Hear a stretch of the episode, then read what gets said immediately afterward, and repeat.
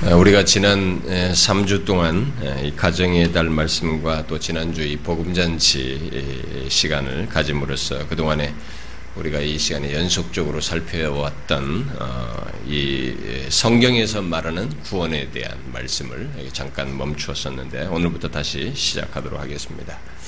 어, 성경에서 말하는 구원이 뭔가? 뭐 우리가 이 세상에서 구원에 대해서 얘기를 합니다. 어떤 종교를 가더라도 종교는 나름대로 구원 얘기를 꺼내는데 이렇게 상대적인 것이 아니고 하나님께서 계시해 주신 말씀에서 어, 말하는 구원이 무엇인가에 대해서 지금 우리가 연속적으로 살피고 있습니다.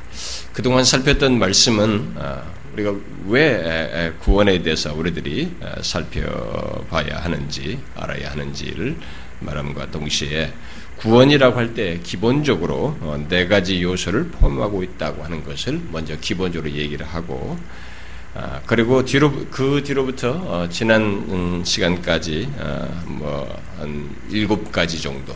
성경이 말하는 구원에 대해서 말하기 전에 우리들 속에 이 교회 역사 속에 성경과 이렇게 좀 빗나간 잘못된 구원관이 유포되어서 이렇게 통용되고 있기 때문에 그런 먼저 그것을 정리할 필요가 있어서 어, 잘못된 구원관, 우리들이 현실 속에 있는 잘못된 구원관들이 무엇인지를 지난 시간까지 일곱 번에 걸쳐서 어, 살폈습니다.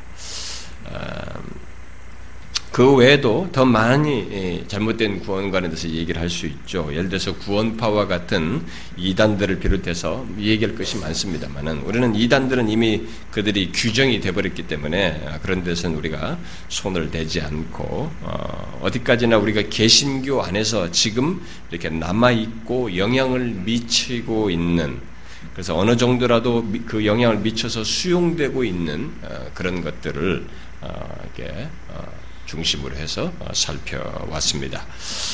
이 시간에는 마지막으로 이 잘못된 구원관에 대해서 한 가지 더 살피고 이제 본론으로 다음 시간부터 어, 들어가도록 하려고 합니다. 아, 그것은 이제 앞선 내용들을 어, 제가 아, 이렇게 이 잘못된 구원관에 대해서 얘기를 할 때 여러분들은 다소 어려워 하시는 분들이 있었던 것으로 보여집니다. 아, 왜냐하면 제가 역사적인 배경을 얘기하다 보니까 무슨 주의 무슨 주의를 자꾸 얘기하니까 우리에게 생소한 단어를 자꾸 들으니까 여러분들이 조금은 그런 것들을 어려워하는 것 같아요. 아, 에, 근데 저는 이제 항상 에, 어떻게 하면 좀 더 쉽게 전할 수 있을까라고 항상 고민을 합니다만은 아, 그런데 어떤 내용들은 이렇게 익숙치 않은 단어들을 써야 하고 그런 개념들을 조금 설명해야 하기 때문에 여러분들은 이제 그런 것을 들을 때는 어렵다고 생각하는 것 같습니다. 아, 그러나 좀 인내하면서 어, 그런 것들을 기본적으로 좀 배우면 좋겠습니다. 우리는 여러분들이 뭐 배교 설교할 때도 어떤 것은 어려웠고 뭐 하나님 아는 지식을 얘기할 때도 전반 부는 배경이 좀 어려웠고 뭐 그렇잖아요. 네, 이건 또 배경적인 얘기를 할 때는 다소 어려운 것 같지만 조금만 어, 이해하고 좀 노력을 하면 도움이 될 거라고 믿습니다. 아, 사실 지난주 이 복음잔치에 온 사람들 중에도 어, 특히 이 복음잔치에 몇 번 왔던 사람들 중에서도 이 복음 설교를 제가 계속 반복적으로 복음 설교를 전하잖아요. 이 복음 설교를 듣다 보니까 뭐 이렇게 똑같은 비슷한 포인트가 나오지 않습니까? 그러니까 별로 새로운 것이 없다라고 생각하는 사람들도 있는 것 같아요. 아, 이제 그런 것에서 우리가 하나 엿볼 수 있는 것은 하나님의 말씀은 이게 아, 지식의 문제가 아니거든요. 듣는 사람의 마음 상태가 중요한 것입니다. 그래서 성경에서 돌짝밭, 길가에, 길가와 같은 마음, 무슨 옥토, 이런 미인을 표현하듯이 듣는 자의 마음 상태가 그것을 이렇게 받아들이려고 하는, 들으려고 하는 그런 마음을 가지고 이렇게 듣지 않고 지식적으로 들으면은 어려운 것은 어려운 것이고 뭐 정보적으로 비슷하다고 보면 뭐 신선한 것이 없는 것이죠. 그러니까 우리는 성경의 진리는 인포메이션이 아닙니다. 정복을 말하는 것이 아니거든요. 그러나 이 복음은 어, 이게 성격이 완전히 다른 것이죠. 어, 이 예수님 때나 종교개혁 때나 이뭐 청교도 때나 지금이나 또 예수님이 다시 오실 때까지 이 복음은 한결 같습니다. 이건 변화가 있는 게 아니거든요. 어, 그래서 복음을 말하면서 우리는 똑같이 말하지 않을 수 없는 것이 죄를 얘기할 수밖에 없고 그 죄로 인한 인간의 조건을 말할 수밖에 없고 또 죄로 인해서 있게 되는 어, 하나님의 진노와 심판을 말할 수밖에 없고 거기서 구원할 수 있는 유일한 길로서 성경에 게시되고 있는 예수 그리스도를 통한 구원을 말하지 않을 수가 없습니다. 이런 것을 말하지 않게 되면 그것은 복음 설교가 아닌 것이죠. 아, 그래서 이 복음에는 새로운 것이 없습니다. 어떤 면에서 새로운 것이 없어요. 예수님이 오실 때까지 그 내용을 계속 우리는 전하지 않으면 안 되는 것입니다. 그래서 중요한 것은 복음의 내용을 많이 들어서 지식적으로 아는 것이 아니고 마음이에요. 여러분들이 이 시간에 뭐 아내를 따라왔던 남편을 따라왔던 누굴 부모를 따라서 왔던 딱 들어서 듣지 않을 마음이 있는 사람은 이 자리에 맨날 와봐야 큰 효력이 없습니다. 하나님께서 뭐 어떤 주권적으로 진짜 한방 때리듯이 무슨 그런 기적적인 일이 있을 수도 있겠습니다만은 보편적인 방식 속에는 들을 마음이 없는 사람은 소용없는 것입니다. 들으려고 하는 마음이 있어야 돼요. 구원의 역사는 그렇게 복음의 말씀을 이렇게 받아, 듣고 받아들임으로써 있게 되는 것이지 나는 가만히 있는데 말씀이 와서 나를 이렇게 다 편안하게 만져주고 이렇게 어떻게 되어서 이렇게 일어나는 구원 이런 일은 없는 것입니다. 그래서 우리가 잊지 말아야 됩니다. 하나님의 말씀과 우리와의 관계는 하나님의 말씀에 우리가 순전하게 듣고 반응하는 것 관계이지 나는 가만히 있고 하나님의 말씀이 와서 나를 이렇게 휘젓거나 바꾸거나 나, 나는 가만히 있고 하나님의 말씀이 나에게 조정되어서 이렇게 나를 맞춰주는 식으로 해서 구원의 역사는 일어나지 않습니다. 하나님 말씀과 우리와의 관계는 우리가 하나님의 말씀에 순복하는 거예요. 말씀을 변질시켜서 우리에게 맞추면 진정한 역사는 일어날 수가 없는 것입니다. 그래서 하나님의 말씀을 마음으로 받아들여야 돼요.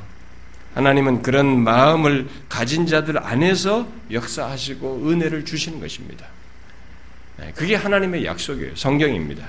자, 그러면 성경이 말하는 이제 구원이 무엇인지 이 부분도 좀 여러분들이 오늘도 좀 제가 조금 이런 배경적인 얘기 할 때라도 조금만 인내하고 듣고자 하면 하나님께서 여러분들에게 도움을 주시리라고 저는 믿고 말씀을 전하려고 합니다.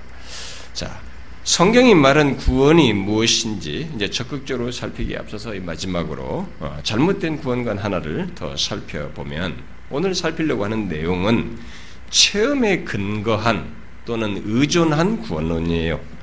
다른 말로 하면은 체험주의적인 구원론입니다. 구원관입니다. 이 구원관은 회심 또는 구원을 갈망하는 사람들 가운데서 아주 쉽게 볼 수 있는 것으로서 사실은 많은 사역자들이 교회에 이른 목사들을 비롯해서 사역자들이 노골적으로 주장하여 가르치는 구원관이고 교회 안에서 아주 많은 사람들이 추구하는 구원관입니다. 이 구원과는 쉽게 말해서 소위 회심 또는 구원의 과정 속에 있는 어떤 체험, 경험, 이런 체험들, 심지어 구원받는 자들에게 있을 수 있는 어떤 체험들을 갖지 않는 한 구원받았다고 할 수 없다는 주장입니다. 아, 그래서 그 과정에서 있을 수 있는 체험을 구원 추구 속에서 간절히 갈망하는 구원관입니다.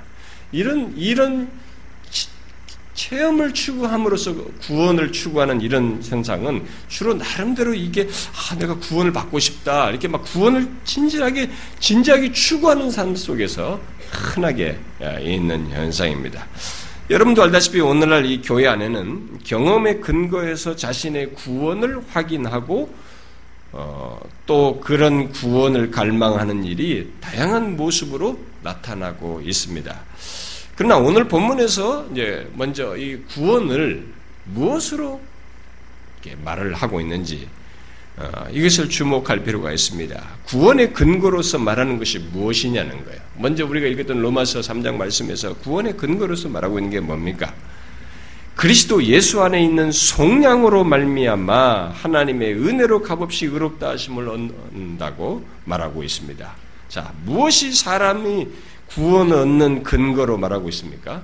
쉽게 말해서 예수 그리스도께서 십자가에 달려 죽으심으로써 이루신 것, 곧 그리스도의 대속이라고 말하고 있습니다. 그것을 속량으로 묘사를 하고 있는데 그리스도의 대속입니다. 그래서 오늘 함께 읽은 사도행전 16장에서 어떻게 하면 구원을 얻을 수 있을까라고 물은 간수에게 바울이 대답한 게 뭡니까? 무엇을 말했어요? 어떤 거창한 요구를 했습니까? 또 어떤 준비 과정이 있어야 한다고 하거나 어떤 체험을 있어야 한다고 말했습니까? 그렇지 않습니다. 바로 죄를 지시고 십자가에 달려 죽으신 그 예수를 믿으라고 말한 것입니다. 그리하면 구원을 얻을 것이라고 주저없이 말했습니다. 왜 다른 것을 말하지 않고 단지 주 예수를 믿으라 라고 했습니까?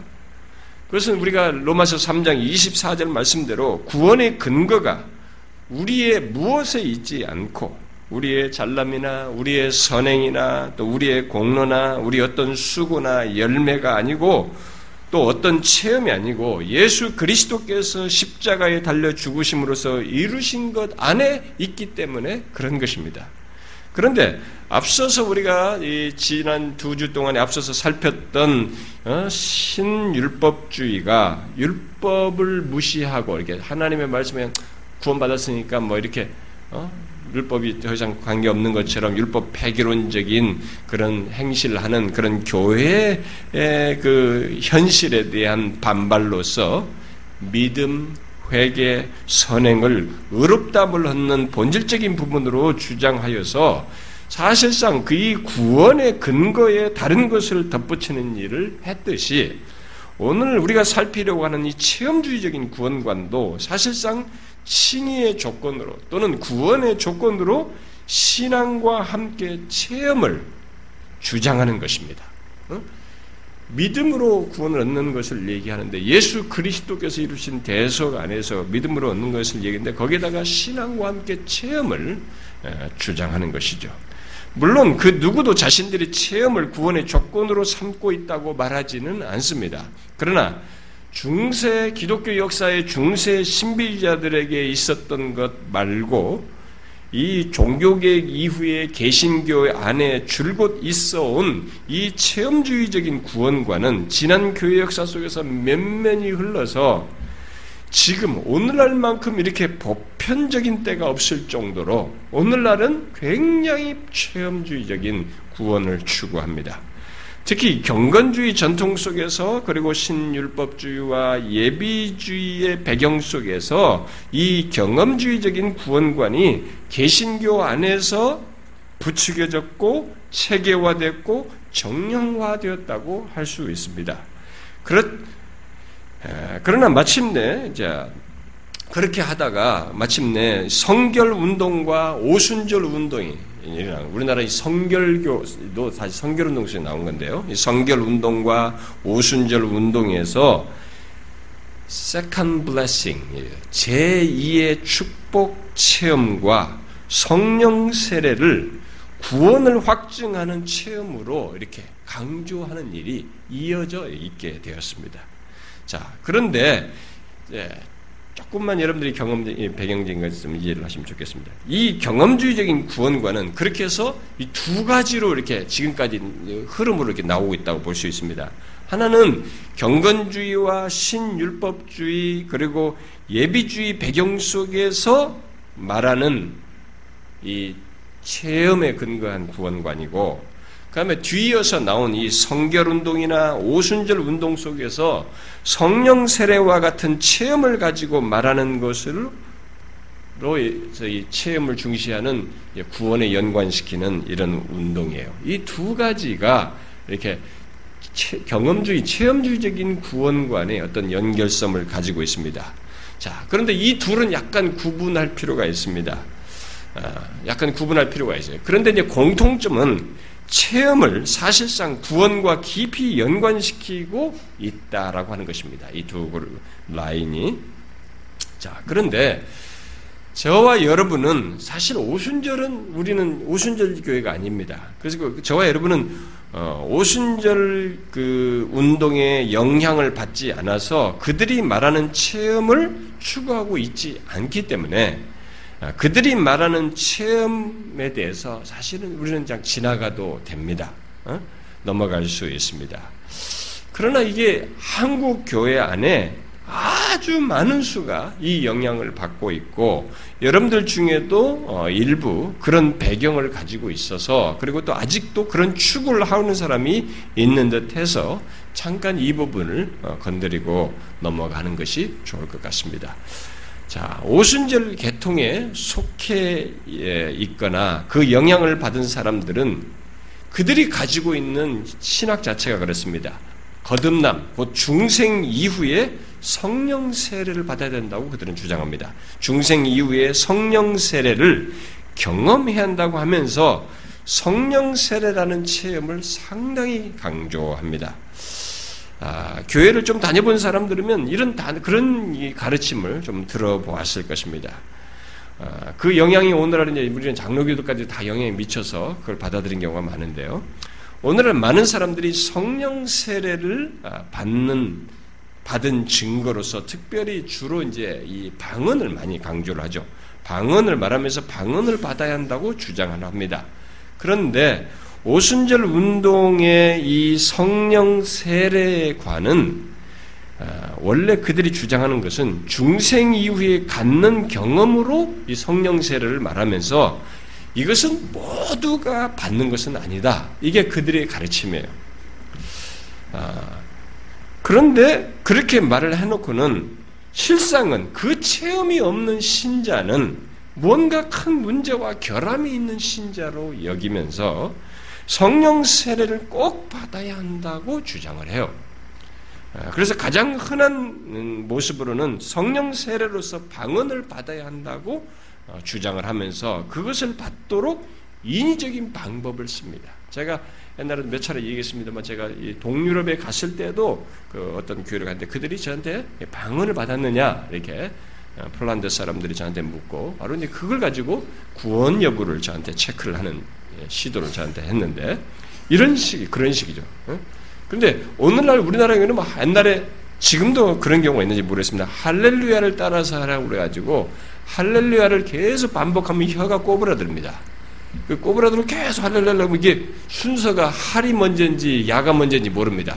이게 돌다 보면 렐자가 먼저 나와가지고 무슨 새로운 단어가 하나 만들어져가지고 나만의 고유한 이, 구, 입 안에서 만들어진 용어가 하나 생겨나서 그것을 고유하게 받은 방언으로 계속 하도록 부추기는 어, 성경에 있지도 않는 하나님의 은사를 그렇게 인간의 조작에 의해서 받을 수 있는 것으로 아주 하류급이고 어, 성경에도 없는 그런 행태를 오늘 한국교회가 아주 빈번하게 했습니다. 노골적으로 했습니다. 큰 대중 집회에서 큰 강사가 와서 전체를 그렇게 따라서 하라고 그러고 그렇게 했었죠.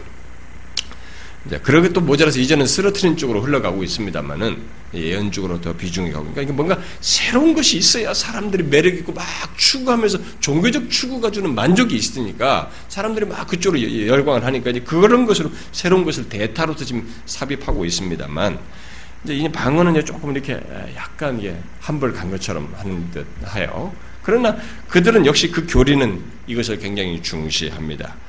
자, 그런 가운데서 마침내 방언을 구원받은 것의 증거로까지 말하는 일이 그들 가운데 있게 되었습니다. 이와 같은 오순절 운동의 신학은 웨슬리안 계보 속에서 특히 성결 운동 속에서 second blessing 제2의 축복 체험을 주장했던 사람들로부터 직접적으로 기인한 것이라고 할 수 있습니다.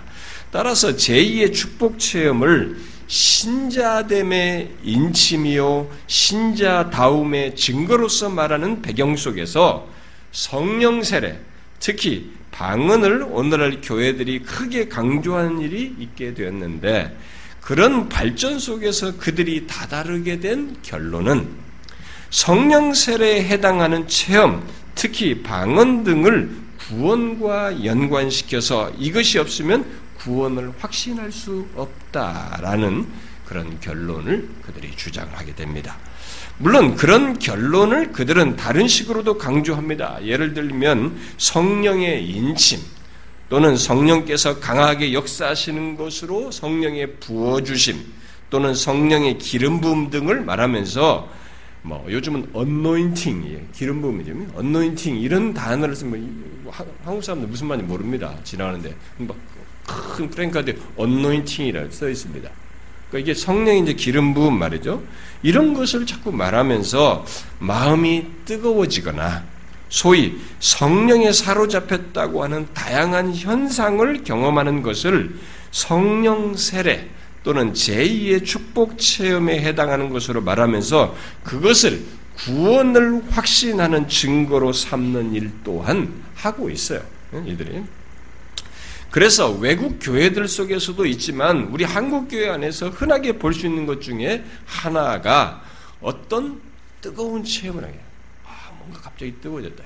네, 뜨거운 체험, 어떤 특별한 체험을 구하면서 그것이 없는 한 구원을 받지 않았다고 단정하는 풍조가 만들어졌습니다. 그런 일을 우리가 보편적으로 그런 얘기를 합니다. 그것은 이미 제가 배교 설교에서 은사적 신비주의 계보를 말하면서 말했다시피 교회 역사의 빗나간 체험 추구 전통 속에서 나온 겁니다. 역사를 뿌리를 보면 어디서부터 출발했는지 보게 되면 이것이 빗나간 배경 속에서 나온 거예요. 어? 이원론적인 상승 사상 같은 것이 교회에 들어와서 그런 식으로 발전한 것입니다. 오늘 우리가 읽었던 사도, 어, 오늘 읽었던 뭐 사도행전을 비롯해서 전체 사도행전 전체를 보게 되면 사도행전의 여러 사람들이 예수 믿는 과정 속에서 성령의 임함과 그런 성령의 역사를 역사 속에 어떤 일이 있던 것들을 말하는 일이 있는데 그 어떤 경우에도 체험을 구원의 조건으로 말하지 않습니다. 그걸 말하지 않아요. 하나님의 주권적인 역사 속에서 예수 믿는 과정 속에서 또 신자된 이후에 있게 된 어떤 체험들을 말하고는 있지만 그 어떤 체험도 구원의 조건으로 말하지 않습니다. 오늘 읽은 사도행전 16장에서도 바울은 구원을 말하면서 오직 주 예수를 믿으라 이렇게 말한 것입니다. 그것은 주 예수 그리스도만이 구원의 유일한 근거요 조건이기 때문에 그렇게 말한 것입니다. 그러므로 어떤 뜨거운 체험 같은 것을 사모하여서 그것으로 구원을 확인하려고 하는 시도는 너무나 불확실한 체험을 시도하는 위험한 발상입니다. 뭔가 뜨거워지면 이것은 사단도 할 수 있는 거예요. 여러분 힌두교도 경험하는 것입니다. 그런 건 이, 이단들도 하는 것입니다. 어? 신천지든 뭐 이단들도 다 하는 것이에요, 여러분. 얼마든지 있을 수 있는 것이거든요. 이건 사단이 조작 가능한 것입니다. 불확실한 체험을 추구해서 그것으로 구원을 대신한다는 것만큼 반기독교적인 것이 없는 것입니다. 혹시 여러분 중에 어, 자신의 구원을 어, 그런 어떤 체험을 가지고 확신하는 사람 있습니까? 아, 내가 옛날에 중학교 때, 초등학교 때, 뭐 저도 여섯 때 그런 체험이 있었습니다만, 초등학교 때 내가 옛날에 그때 이런 체험을 했지. 그것을 계속 붙들면서 그것 때 그것에 근거해서 여러분의 구원을 확신하시는 분입니까? 그 사람은 잘못된 근거를 가지고 구원을 생각하고 있는 것입니다. 구원의 근거를 오늘 로마서 말씀대로 예수 그리스도와 그의 십자가에 두어야 하는 것입니다. 그것이 선명해야 돼요. 그 곧 대속, 그리스도의 대속이어야 하는 것입니다. 그런데도 자신의 구원을 얘기하면서 많은 사람들이 그리스도가 그의 십자가가 아니라 계속 자신의 옛날 어떤 체험을 했다고 자꾸 말을 하면서 그 체험을 붙들게 된다면 그는 훗날 주님께서 내가 너를 도무지 알지 못한다라고 할 수 있는 대상이에요. 그것이 전부라면 어? 그리스도가 그의 십자가가 어? 자신에게서는 정말 존재와 삶의 중심으로 가지고 있지 않고 자꾸 체험만을 붙든다면 그, 그럴 수 있는 것입니다. 구원의 근거는 예수 그리스도와 그의 십자가, 곧 그리스도의 대속하심이고, 그렇다 보니까 신앙과 삶이 내 체험이면 이 가변성이 있는 건데, 이 예수 하나님의 아들의 죽으심 안에서 내 구원이 일어난 것이고 그런 엄청난 배경이 있기 때문에 그 근거 때문에 변화가 확실한 것입니다. 어때요? 신앙과 삶이 견고해진 것이고 신앙과 삶의 중심 문제에 있어서 명확한 것입니다. 체험은 다양한 체험이 있을 수 있기 때문에 이게 중심이 명확치가 않아요.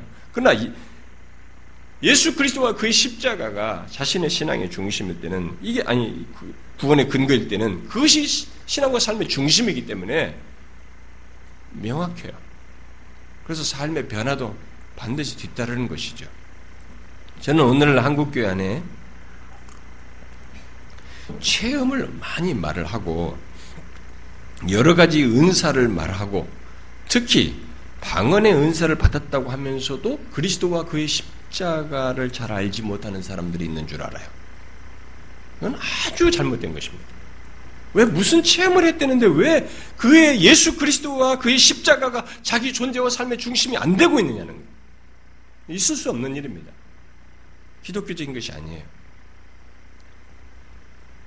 그들은 놀랍게도 성령 하나님을 얘기만 합니다. 오늘날 무슨 매 성령 하나님 얘기만 합니다. 오늘날 한국 교들이 이거 잘못된 흐름입니다.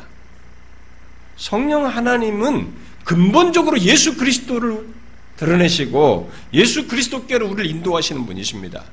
어? 근데 많은 사람들이 성령 하나님을 많이 말하면서 그로 인한 체험, 능력, 축복을 말하면서 자꾸 그리스도와 그의 십자가를 중심에 두지 않아요. 그것은 잘못된 구원과 신앙의 근거를 가지고 있음을 말해주는 것입니다. 다시 말하지만 성령 하나님은 우리를 예수 그리스도께로 인도합니다. 그리고 그 예수 그리스도의 중심 속에서 거룩하게 하시고 은사와 능력을 주어서 사용케 하십니다.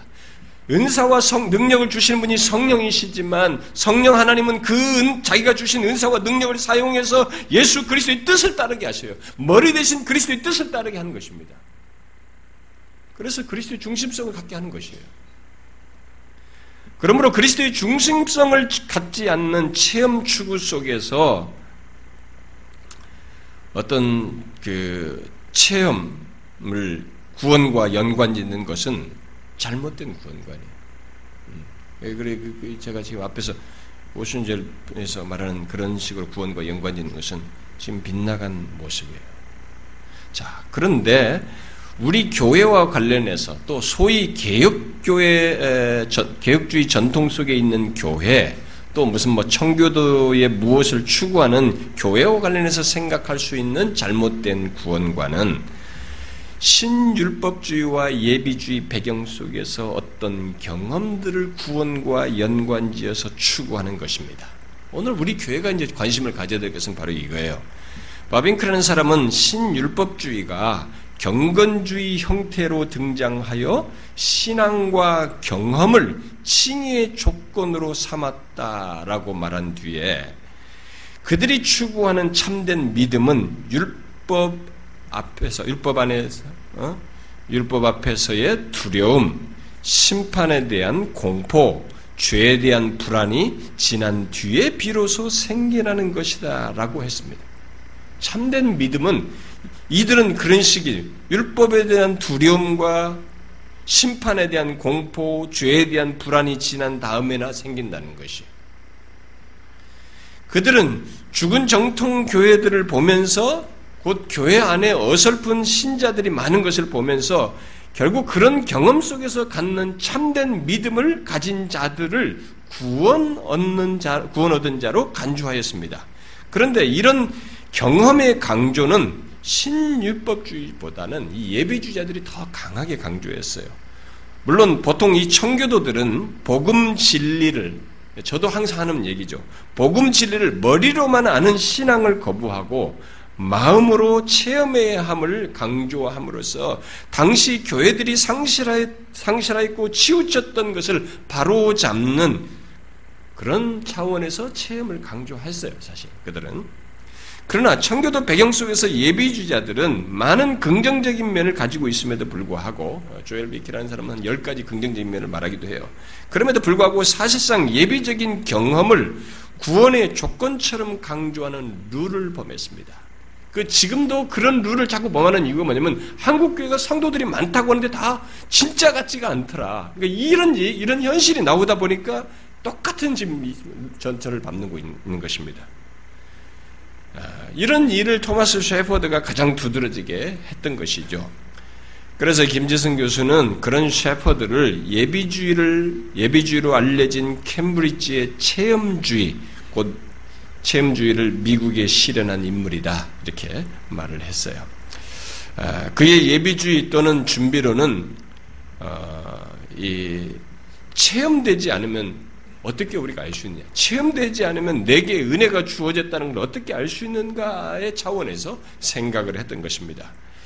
아, 셰퍼드는 내게 은혜가 주어졌다는 것을 알 수 있는 체험으로서 제가 지난 시간에 말한 것처럼 죄에 대한 깨달음과 슬픔과 심판에 대한 공포를 느끼고 그 속에서 겸비함을 갖고 구원 얻는 믿음을 갖는 일이 있어야 한다고 주장을 한 것입니다. 결국 예비주의는 이런 모든 것을 체험적으로 말하면서 그것을 사실상 구원의 표지요, 구원의 조건으로 말했던 것입니다. 지금도 청교도 운운하면서 어떤 예배주의를 이런 예배주의를 따르는 사람들이 회심 이야기를 하면서 강조하는 것이 바로 죄에 대한 깊은 깨달음과 비통함, 그리고 하나님의 진노와 심판에 대한 공포를 느끼는 체험이 있어야 한다고 자꾸 얘기하는 거예요. 지금도 그 체험이 있기 전까지는 인정을 안 하는 것입니다. 분명 그들의 그 같은 주장과 태도는 값싼 은혜를 강, 은혜가 강조되고 너무나 가벼운 전도 방식이 편만에 있는 아무나 다 예수 믿은 신자라고 취급하는 이런 현실을 고려해서 그런 것에 도전하고 경성케 하는 어떤 긍정적인 면이 있습니다. 저도 그런 걸 많이 지금까지 증거해 왔으니까요. 그러나 그들의 문제점은 그런 체험을 구원 얻는 데 있어서 반드시 있어야 한다고 자꾸 주장하는 것이에요. 응? 그렇게 함으로써 사실상 체험을 구원의 조건으로 삼는 것입니다. 그것은 성경이 말한 구원관에서 빗나간 것입니다. 아니, 구원 얻는데 큰 걸림돌을 놓는 거예요. 퍼민이라는 사람은 그들이 회심에 대한 너무 높은 표준을 제시하여 사람들이 복음을 받아들이고 구원 얻는데 걸림돌을 제시했을 뿐만 아니라 연약한 사람들을 시험에 들게 하여 넘어지게 했다, 넘어지게 한다라고 했습니다. 분명 많은 걸림돌, 장점들이 그들에게 있음에도 불구하고 그들은 자신들이 의도하지 않았을지 모르지만 너무나 엄격해서 오늘 로마서 본문에서 말한 바대로 하나님께서 값없이 주시겠다고 그랬어요. 값없이 구원을 주시겠다고 한 것에 장애물을 자꾸 놓은 것이에요, 자기들이. 이거, 이거 있어야 돼. 이거, 이거 없으면 값없이 주시는 은혜 못 받아. 이런 식이 돼버린 것입니다.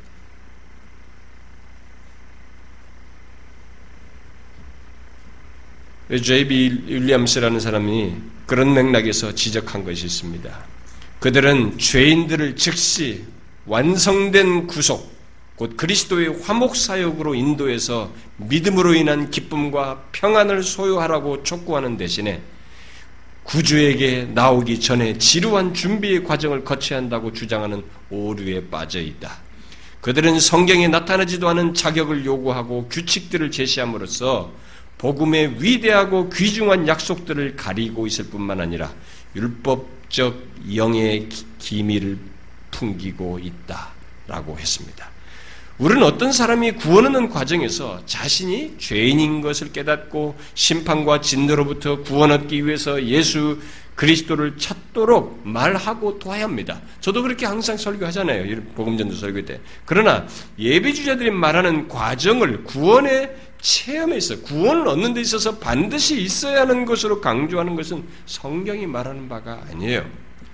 그래서 양락교 교수는 다음과 같이 말을 했습니다. 셰퍼드는 죄인이 참된 회심에 이르려면 그 전에 자신이 영원히 지옥에 떨어져 마땅한 존재임을 깨달을 정도로 처절히 죄에 대한 각성이 되, 죄에 대해 각성되어야 한다고 주장한다. 물론 그것은 한국 장로교에서도 일반적 진리로 인정되어 왔다. 그러나 꼭 그처럼 자신이 지옥에서 영원한 형벌을 받기에 합당한 죄인이라고 느낄 정도로 그렇게 죄를 깨달아야만 믿을 준비가 되었다고 할 수 있는가? 하나님의 진노와 영원한 지옥의 형벌에 대한 공포를 어느 정도로 느껴야 하는가? 죄에 대한 애통의 감정이 어느 정도여야 하는가? 참된 회심의, 회심의 과정에 두려움이나 애통 등의 감정적 요소가 필수적인 것이라 하더라도 그것이 꼭 셰퍼드가 주장하듯 압도적이어야만 하는가? 그러한 감정들을 조금만 체험한 자들의 경우는 아직 믿을 준비가 안 된 것인가? 또 셰퍼드는 복음을 듣기 전에 비참을 느껴야 한다고 주장한다. 그러나 복음을 듣기 전에 혹은 구원에 이르는 신앙을 갖기 전에 죄와 비참을 느끼는 과정을 거쳐야 하는가? 비참을 느끼기 전에 믿음은 참 믿음이 아닌가? 그렇게 질문했어요. 그렇습니다. 분명히 어떤 한 사람이 구원받는 과정에서 자신의 죄와 그것에 대한 하나님의 진노와 심판, 은혜에 대한 분명한 깨달음과 깊은 체험을 가질 수 있습니다. 우리가 예수님 구원받는 과정에서 그런 체험을 많이 막 하잖아요. 막 자복하고 통해하고 뒹굴고 막 이런 일도 있었잖아요. 얼마든지 그런 경험을 하잖아요. 할 수 있습니다. 그리고 그것은 여러 가지로 유익을 줄 것입니다. 음? 확고한 신앙과 삶으로 나아가게 하는 어떤 계기가 될 수 있어요.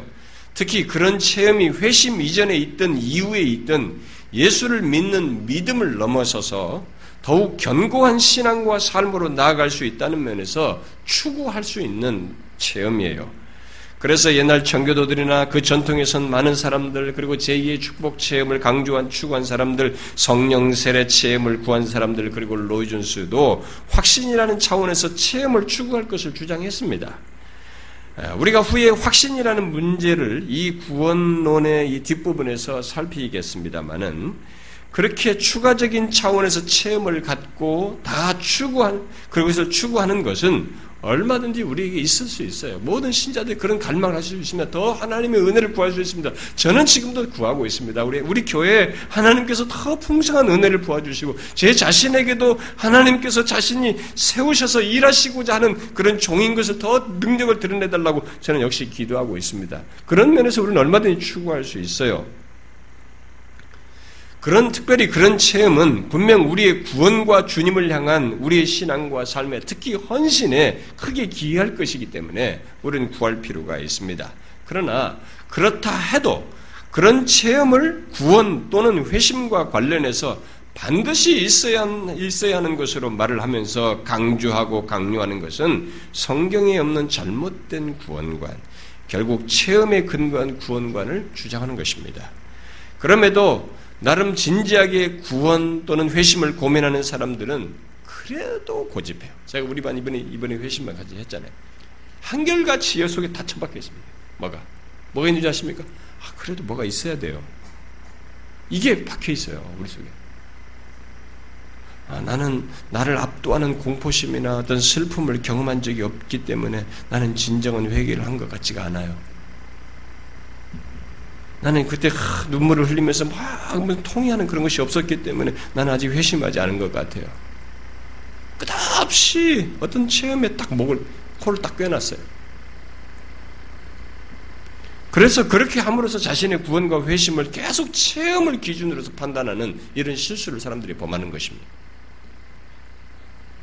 저도 죄의 자각과 하나님의 진노와 심판에 대한 깨달음, 곧 두려움을 자주 말한 바가 있습니다만, 저의 강조점을 여러분들 아시죠?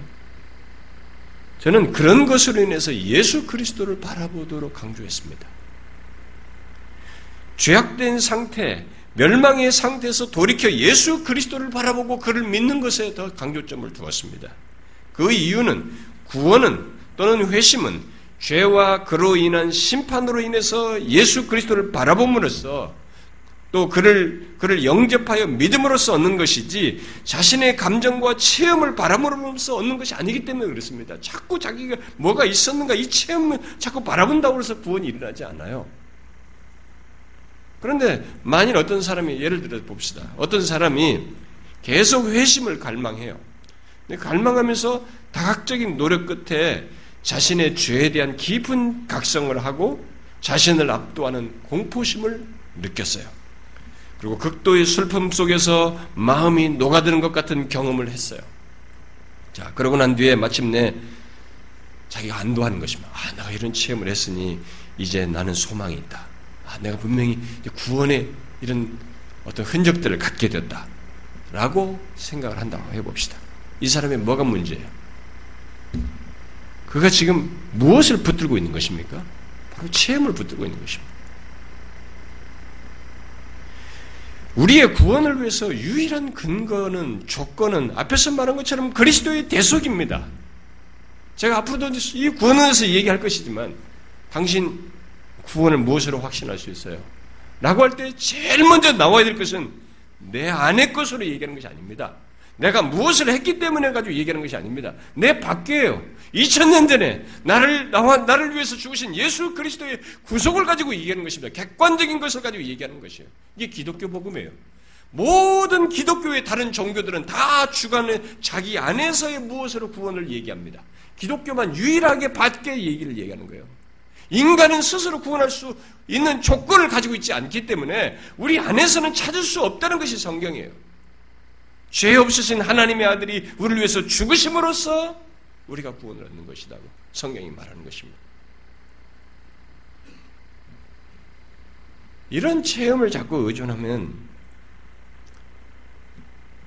우리의 구원을 위해서 유일한 근거의 조건인 그리스도의 대속, 곧 그리스도께서 하신 일의 자리에 자신의 느낌 또는 체험을 놓는 것이 되는 겁니다. 그것은 결국 그런 체험을 자신의 의로 삼는 것이 되는 것이죠. 굉장히 철저한 신앙을 추구한 것 같고 제대로 된 구원을 추구한 것 같아도 사실은 그런 느낌과 체험을 교묘하게 자신의 의로 삼는 것입니다. 그것은 갈라디아 교회 성도들이 거짓 교사들에게 미혹되어서 믿음의 할례를 덧붙인 것과 같은 잘못을 하는 것이죠. 잘못된 복음이에요. 다른 복음을 얘기하는 것입니다. 자, 그러면 여러분들은 질문할 것입니다. 묻고 싶겠죠. 자, 그럼 무엇이 성경이 말하는 구원 추구이냐? 무엇이 성경이 말하는 회심 추구이냐 말이죠. 그걸 말해봐라. 얘기하고 싶을 겁니다. 자, 지금 구원을 제가 앞으로 구원에 대한 장황한 설명을 뒤에서 할 것이기 때문에 그럼 구원 추구와 관련해서만 어, 제가 여기서 좀 결론적으로 덧붙이고 싶습니다. 자, 처음 구원을 얻는 과정에서 처음 회심하는 회심을 추구하는 것과 관련해서 얘기하자면 오늘 읽은 이 사도행전 16장 말씀이 어, 적절하다고 봅니다. 자, 사도행 사도행 16장은 무엇 말합니까? 어떻게 하면 구원을 얻을 수 있을까 하는 마음을 가지고 하나님께 나오는 자에게 준 대답으로서 주 예수를 믿으라 하는 것입니다. 자, 여기 잘 보셔야 됩니다. 주 예수를 믿으라가 답이에요. 근데 이 주 예수를 믿는, 믿는, 믿으라고 하는 사람이 상태가 어떠냐면 어떻게 하면 구원을 받을 수 있을까? 라고 하면서 구원을 받고자 하는 사마음을 가진 사람이에요. 가끔 교회 나는 사람들 중에 그게 없어요. 그 마음이 없어요. 그냥 나오는 것이에요. 그러면서 주 예수를 자기가 믿을 거라고 생각하는 게 안 믿어요, 여러분. 하나님의 특별한 역사 속에 있을 수는 있겠지만 보편적으로는 있지 않습니다. 어떻게 하면 구원을 얻을 수 있을까 하는 마음 속에서 그런 태도를 갖는 가운데서 대답으로 준 것이 주 예수를 믿어라.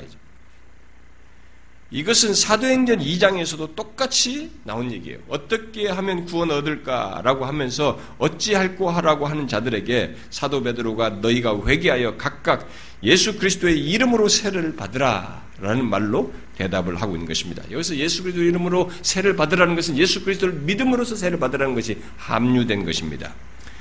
자, 그리고 그리 할 때에 두 가지 다 사도행전 2장이나 16장이나 똑같이 약속합니다. 구원을 얻을 것이다.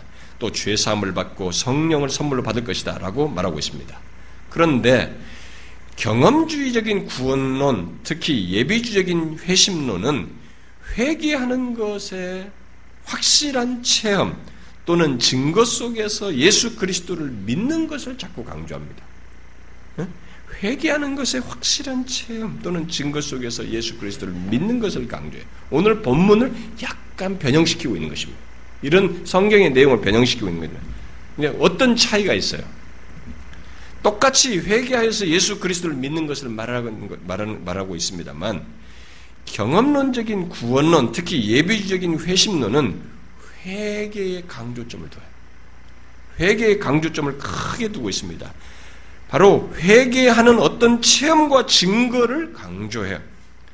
그러나 성경은 회개도 강조하지만 회개의 목적을 더 회개의 목적을 예수 그리스도께로 두고 예수 그리스도께 방향성을 두고 예수 그리스도를 믿는 것에 강조점을 둬요.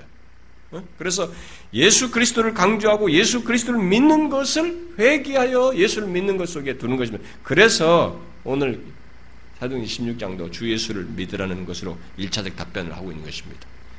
신율법주의나 예비주의가 당시 현실, 이 형식적인 그런 신자들 때문에 회개에 더 큰 비중을 둠으로써 치우치게 되었습니다만 회개와 믿음은 함께 묶인 채 죄악된 옛 생활에서 돌이켜서 결국 예수 그리스도를 믿는 것을 목적으로 하는 것입니다. 그러므로 진실로 회개하는 마음을 가진 사람은 돌이켜 예수 그리스도를 구주로 믿고 회개에 합당한 열매와 믿음의 증거를 갖게 되는 것입니다. 그러니까 열매들은 그 뒤 얘기예요. 그 다음 얘기이지 그것을 먼저 가져야 예수를 믿게 되는 것이 아닌 것입니다. 사도행전 2장에서 설교를 듣고 3천 명이 회개했어요. 이 3천 명은 여러분 보세요. 어떻게 어찌할꼬 회개하 예수를 믿어라. 그 말을 들었어요. 그래서 자신들이 어떤 그런 식의 반응을 하고 그날 세례 받았어요. 좀 시간 좀 한 1년 좀 잡지. 그날 세례 받았어요. 3천 명이. 그날 회개하고 예수를 믿고 그날 그날 예수 그리스도를 믿고 그들의 모임에 동참했습니다. 응? 함께 기뻐했어요. 아, 사도행전 16장의 간수도 어? 사도행전 16장의 간수도 그날 회개하여 예수 그리스도를 믿고 세례받았습니다. 예, 어떤 사람은 사, 저기 사도행전 2장의 3천 명 세례는 세례는 뒤따라서 시간이 좀 두었을 것이다 이렇게 주장하는 사람도 있습니다. 뭐 그건 뭐 문제가 되지 않다고. 어쨌든 그날 믿고 거기에 3천 명이 더해진 숫자로 그들을 말하고 하니까 그들을 구원의 수로 얘기하는 것입니다. 사도행전 16장에서도 그날 회개하고 세례받은 것을 얘기하고 있습니다. 오늘 본문도 자 사개오를 만났을 때를 보십시오. 사개오가 예수님을 만났을 때 자신이 토색한 것을 그 네 배로 갚겠습니다. 회개한 것입니다. 어? 그동안에 내가 남들 돈 뺏은 거 네 배로 갚겠어요. 라고 예수님께 말을 했어요. 그는 예수님을 구원주로 생각하면서 기다리다가 예수님께서 자기를 알아보고 말씀하시자 그렇게 회개하는 마음을 표현했습니다. 그랬는데 바로 그렇게 아직 그렇게 말한 것을 회개의 열매로서 행동을 실천을 아직 안 했어요. 그랬는데 예수님께서 그에게 구원이 이르렀다고 그랬어요. 예나 지금이나 가짜 회개와 쉬운 믿음을 가지고 교회 나오는 사람들이 있어서 참된 회개를 말하고 예비주의적인 과정과 체험 또는 증거를 말하고 있지만 그러나 우리는 우리의 현실에 대한 반작용 때문에 회개하고 예수 믿는 것을 하나의 체험으로 묶는 잘못을 범해서는 안 되는 것입니다. 체험으로 생각하면 안 돼요. 구원을 자꾸. 회개하고 믿는 과정 속에서 체험이 있을 수 있지만 그것을 가지고 회개하고 믿었다라고 단정해서는 안 되는 것입니다. 여러분 체험은 얼마든지 속임수가 있을 수 있어요. 헤롯도 죄의 각성이 일어났고 벨릭스도 바울 설교 듣고 무서워했어요. 두려워했습니다. 그러니까 여러분들이 교회 와가지고 아 오늘 있는데 마음에 조금 뭔가 일어나서 좀 두려움이 생겨서 조금 죄인 걸 깨달았어. 그런 건 그냥 과정 속에 있는 일일 수 있어요. 그거 가지고 구원을 얘기하는 게 아니에요. 회개하여 예수 그리스도를 믿는 것의 가장 중요한 것은 이걸 아셔야 됩니다. 그 중심에 예수 그리스도가 있는 것이에요. 제가 금년 후반기에 회심 집회 때 제가 이 얘기 꺼내려고 합니다. 그때 더 상세하게 얘기할 건데요. 예수, 회개하여 예수 그리스도를 믿는 것에 가장 중요한 것은 그 중심에 예수 그리스도가 있는 것이에요. 성령께서 회심의 역사를 주도하실 때 하시는 일이 바로 이것입니다. 그래서 여러분들은 그런 맥락에서 여러분 자신을 보셔야 됩니다. 그래서 엔젤 제임스가 구원을 확인하고 싶어 하는 사람들에게 체험을 구하는 것을 뒤로 하고, 어? 내가 진실로 온전히 철저하게 그리스도를 믿었는가? 내 영혼을 진실로 그리스도께 맡기며 그리스도의 약속대로 구원을 기대했는가라고 물으라고 말을 한 뒤에 무엇이 자신의 곤고함에서 건져냈습니까? 바로 그리스도 안에 있는 믿음입니다. 믿음 자체가 아니라 믿음의 믿음이 주목하는 대상으로서 그리스도께서 그 곤고함에서 건져주는 것입니다. 라고 말을 함으로써 그리스도의 중심성을 정확하게 지적을 했어요. 음? 그러므로 만일 회심을 구한다고 하면서 그 가운데서 예수 그리스도를 바라보는 것을 뒤로 하고 분리한다면 자꾸 뭔가 죄를 얘기하고 모르게 체험을 하고 두려움을 얘기하고 자꾸 이런 것을 얘기하면서 예수 그리스도를 자꾸 배제를 하고 있다면 그것을 분리하거나 뒤로 하고 있다면 그 사람은 기독교가 아닌 다른 구원을 추구하고 있는 것입니다. 체험을 중심으로 한 잘못된 구원 추구를 하고 있는 것이에요. 구원은 회개에 합당한 열매를 맺은 뒤에 예수 그리스도를 믿어 얻는 것이 아닙니다. 회개에 합당한 열매를 맺어야 합니다만은 예, 그래야만이 예수를 믿는데 이르렀다고 말하지 않아요. 그것은 뒤에 따르는 것입니다. 그러므로 예수 그리스도를 믿는 것은 이 제임스 말대로 어떤 예비 과정을 예비 과정 없이 즉시 믿어야 하는 것입니다. 예수를 믿는 것은 즉시 믿어야 하는 것이에요. 예비 과정을 자꾸 생각하면 안 됩니다. 자꾸 이것이 있어야 하고 이것이 있기 전에는 아직 아니고 나는 뭐가 안 돼서 뭐가 없어서 아직 예수를 믿은 것이 아니고 이렇게 하면 안 되는 거예요. 이상한 소리 하면 안 됩니다. 저는 여러분들에게 쉬운 복음을 얘기하지 않습니다. 지금까지 처음 개척할 때부터 이렇게까지 여러분 제 설교를 테이블 들어보십시오. 저는 그래 본 적이 없습니다. 그러나 제가 여러분들이 이런 잘못된 구원관이 있기 때문에 이것은 고쳐야 할 것 같아서 얘기를 하는 것입니다. 어떤 사람들은 자꾸 그 그래요. 나는 이것이 없으니까 안 돼요. 아직 나는 아니에요. 자꾸 스스로 이런 일을 합니다. 즉시 믿는 것이에요. 예수 그리스도를 믿는 것은 사개우처럼 사도행전 2장과 16장의 사람, 사람들처럼 십자가의 강도처럼 즉시 믿고자 해야 하는 것입니다. 구원의 역사는 내가 무엇을 해서가 아니라 즉시 믿고자 할 때 하나님이 역사하시는 거예요. 여러분들이 믿고자 한다고 해서 그 자체만으로 구원의 역사가 일어나지 않습니다. 안 믿어져요, 여러분. 단지 성경이 말하는 중요한 사실이 있습니다. 진실로 믿고자 하는 자에게는 하나님이 역사하신다는 거예요. 믿으려는 자가 믿게 되는 역사, 믿게 되는 역사가 있게 되는데 믿, 믿으려고 하는 자에게 믿게 되는 역사는 하나님 몫이에요. 이것을 알아야 됩니다. 그런데 그것을 예비 과정으로 가지려고 하는 것은 그 몫을 사람의 것으로 채우는 것입니다. 그러니까 상당히 성경적인 같지만 성경적이지 않아요. 월권하는 것입니다. 사람의 의를 갖게 하는 것이죠. 그래서 제임스가 말했어요. 그리스도께서 아니 그리스도께 나가기 위해서 예비적인 과정이 있어야 한다는 모든 개념들은 다 잘못된 것이며 죄인을 받아주시는 하나님의 방식에 대한 잘못된 관점에서 나온 것입니다. 그런 잘못된 관념들은 그런 관념들을 추적해 나가면 보편적으로 자기 의의 근원을 만나게 됩니다. 라고 말했습니다. 그걸 왜 이렇게 하는가 그 추적해 보면 그 안에 자기 의가 있다는 것입니다. 그런 예비 과정에는 실제로 그것을 붙드는 것과 그것을 가지고 자신을 드러내는 자기 의가 있어요.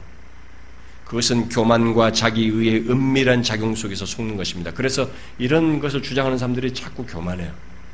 자기 빼고 나머지 다 판단해버려. 아니라고 해요. 자기만 이렇게 높아진 상태에서 하늘 위에서 보는 것처럼 생각합니다. 자기 위에 교묘한 것입니다. 성경이 아니에요. 그러므로 여러분, 여러분 중에 아직 구원 또는 회심을 고민하고 있는 사람, 구하고 있는 사람 있습니까? 제임스의 말을 제가 인용할 테니 들어보십시오. 여러분의 신앙은 여러분이 흘린 눈물 방울 수로 검증되거나 여러분이 느낀 공포심의 정도로나 흥분했던 마음의 분량으로 검증되지 않아야 합니다. 이런 것들이 대단히 많이 보인다 하여도 참된 회개가 아닐 수 있습니다. 반면에 그런 모양이 거의 나타나 보이지 않으면서도 참된 회개가 존재할 수 있습니다. 여러분은 하나님의 거룩한 성품과 완전한 율법을 아는 지식 안에서 분명한 가르침을 받았습니까? 그리하여 여러분의 수도 헤아릴 수 없는 죄행들과 마음의 심히 부패함을 뚜렷이 깨닫고 느끼고 솔직하게 고백할 정도가 되었습니까? 여러분의 죄가 여러분에게 불러올 저주가 너무나도 당연하다는 사실을 진실로 인정합니까? 모든 핑계를 다 버리고 여러분이 지은 죄에 대한 모든 책임이 자신에게 있다는 것을 인정합니까? 비록 몇 방울의 눈물도 흘리지 않고 상한 심령으로 신음하고 애통하는 모양을 거의 취하지 않았다 할지라도 여러분의 죄를 진정으로 한탄하고 있습니까?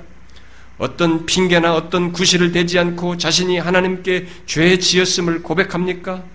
진실로 죄를 미워하며 죄 때문에 자신이 역겹습니까? 죄에 대한 강한 혐오감을 느끼며 죄를 짓지 않아야겠다는 경각심을 가지고 아주 최소한의 허물이라도 죄가 됨을 알고 무서워합니까? 죄에 대해 양심이 새롭고 점점 민감한 상태로 들어갑니까? 그렇다면 여러분은 참된 회개에 참여한 자입니다. 어떤 사람이 경험했다는 그 격렬한 공포심이나 슬픔의 정서를 경험하지 못했더라도 말입니다. 그렇다고 강렬한 어떤 체험들이 없어야 한다는 것은 아닙니다. 체험의 정도에 있어서는 많은 차이가 있는 것입니다. 구원하는 과정에서의 체험의 양상도 너무나 다양한 것입니다. 체험으로 구원을 말하는, 말하고 그것으로 구원에 이르려고 하는 것은 성경적이지 않습니다. 이, 이 제임스의 말을 여러분이 들으십시오. 그는 사람들이 회심의 어떤 표지들을 찾느라고 자신들이 생각하는 어떤 것들을 딱 두고 그것을 거기에 자꾸 기만당한다는 것입니다. 어? 회심을 이래야 된다라고 하는 어떤 표지를 딱 두고 거기에 스스로 기만을 당한다는 것이죠. 그러면서 얘기합니다.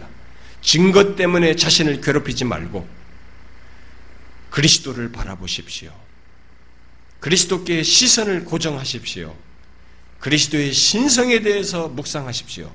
그리스도의 속죄의 충분성과 그리스도의 의의 완전성과 그리스도의 은혜의 풍성함, 그리스도께서 누구든지 오라고 초청하시는 말씀의 보편성을 묵상하십시오. 나 같은 자도 오라고 하시는 것을 묵상하라는 것입니다. 배제하지 말고 나 같은 사람도 내가 아무리 추해도 나 같은 자라도 오라고 하는 그 초청을 묵상하라는 것이에요. 그렇습니다. 회심을 원하는 자라면 증거들을 뒤로 하고 내게 이런 증거가 있느냐? 왜 회심을 원하는 사람이 왜 증거 타령이에요? 회심을 원하는 사람이라면 증거를 뒤로 하고 먼저 믿음의 대상이요 근거이신 예수 그리스도를 바라보아야 하는 것입니다. 그분께 집중해야 하는 것입니다. 하나님은 바로 그렇게 하는 자 안에서 하나님 몫으로서 역사하시는 것이에요. 구원의 역사를 그분이 하시는 것입니다. 이때 우리는 성령 하나님의 역사, 곧 성령의 가마 속에서 어떤 가마를 경험하게 됩니다. 이때 성령의 가마 속에서 일어나게 되는 것과 우리의 인격적인 기능들이 움직이는 것 사이는 이게 헤아리기가 어렵습니다.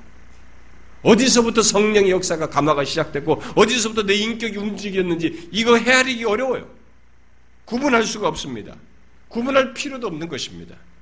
어디까지가 우리 일이고 어디까지가 하나님께서 하시는 일인지 우리는 구분할 수 없습니다. 언제부터 성령께서 역사하기 시작했는지 정확히 구분해낼 수가 없습니다. 그것을 감지하려고 기다릴 필요도 없는 것입니다. 그저 예수 믿고자 하는 자에게 주 예수를 믿어라 이렇게 말했습니다. 그러면 이렇게 명령어로 말했을 때는 약속이 뒤따는 것입니다. 주 예수를 믿고자 하면 거기서 믿도록 하나님께서 역사하시겠다는 것이에요. 그 안에서 우리는 성령의 가마로 말미암아 통해할 수도 있고 오직 예수 그리스도만이 나의 구원주이신 것을 확고하게 믿게 되는 일이 있을 수 있는 것입니다. 어쨌든 명확히 구분할 수 없는 구원의 역사는 인격적인 기능들을 발휘하면서 믿고자 하는 자에게 있게 되는 것입니다. 이런 하나님의 역사를 믿으라는 것이죠. 즉시 주 예수를 믿으라 이렇게 말했을 때 즉시 반응하잖아요. 즉시 믿고자 하는 것입니다. 회심은 그렇게 있게 되는 것이지 어떤 일련의 과정과 체험을 가져야만이 있게 되는 것이 아닙니다. 자, 여러분의 구원과 회심 체험으로 규정하지 마십시오.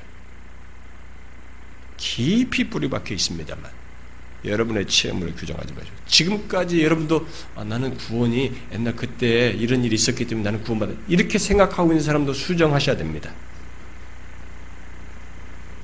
구원을 체험에 의존하는 것은 성경이 말하는 구원이 아닙니다. 오히려 여러분 어려서부터 소위 모태신앙인 사람들 중에 가짜가 많지만은 반대로 어려서부터 복음을 듣고 자라오는 중에 자신이 죄인인 것을 깨닫고 계속 말씀을 들으면서 자꾸 반복되는 거죠. 뭐 성장하면서 어려서부터 자신이 죄인인 걸 깊이 수긍하고 깨닫고 예수 그리스도를 부인할 수 없는 구주로 믿는 일을 큰 체험 없이 할 수 있어요. 그 거듭남이 그런 식으로 일어날 수 있는 것입니다. 본래 구약에서부터 언약의 복은 그런 식으로 주어졌던 것입니다. 하나님, 아브라함의 하나님, 이삭의 하나님, 야곱의 하나님. 이 언약 안에서 그렇게 주어졌던 것이에요. 그리고 하나님을 알아가는 체험은 그 언약 관계 속에서 뒤따라서 있는 것입니다. 그러므로 우리의 구원에 있어서 의존할 근거는 하나님께서 예수 그리스도 안에서 행하신 것, 곧 예수 그리스도와 그의 십자가인 것입니다. 대속의 은혜인 것이죠. 묻고 싶습니다. 여러분은 예수 그리스도와 그의 십자가를 압니까? 자신의 죄인된 것을 알고 그래서 예수 그리스도 외에는 구원할 리가 없는 것을 알고 예수 그리스도를 믿으셨습니까? 그래서 여러분의 존재와 삶의 중심이 바뀌었습니까? 예수 그리스도로. 여러분의 가치관과 삶의 방식이 예수 그리스도 중심, 하나님 중심으로 바뀌었느냐는 것입니다. 그렇게 그리스도의 중심성을 갖는 것이 구원이고 회심이에요. 어떤 과정을 지나든 간에 시간 오래 걸렸던 즉시 일어났던 간에 체험이 있었던 없었던 간에 이 중심성을 갖는 것이 구원이고 회심입니다. 저는 여러분들에게 이 문제가 확인되지길 바라요. 잘 보셔야 됩니다. 굉장히 중요한 걸 제가 얘기한 겁니다. 하나님 중심성, 그리스도 중심성을 여러분들이 가지고 있지 않으면 자 보세요. 모든 판단과 결정과 삶의 방향과 가치관과 삶의 방식이 그리스도 중심성을 가지고 있지 않으면 어떤 체험을 해도 그 사람은 아직 구원과 먼 거예요. 성경에 3천 명이나 간수나 모두가 즉시 믿었음에도 불구하고 이 그리스도 중심성을 가지고 변화된 모습을 거예요. 저는 우리 교회 속한 여러분 전체가 우리 모두가 이런 확고한 구원을 소유하길 바래요. 제 이런 모든 얘기에 대해서 반발하지 마십시오. 여러분 너무 이런 것에서 방어하지 마십시오.